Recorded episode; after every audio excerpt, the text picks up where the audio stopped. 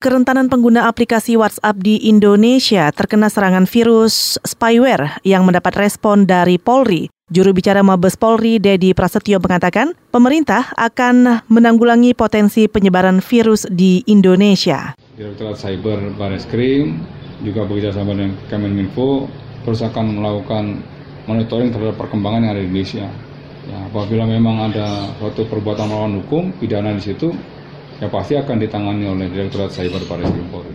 Dan menurut Dedi, Badan Sandi dan Siber Negara bakal menjadi leading sektor pengamanan serangan spyware itu. Menyikapi serangan spyware, WhatsApp, juru bicara Mabes Polri Dedi Prasetyo mengatakan telah mengimbau para penggunanya untuk memperbaiki aplikasi.